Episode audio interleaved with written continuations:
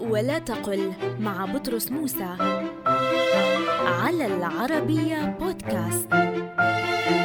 قل شيء معد ومعتد ومحضر ولا تقل شيء جاهز. فالجاهز إذا عد مشتقا من الفعل جهز كان معناه إسراع القتل.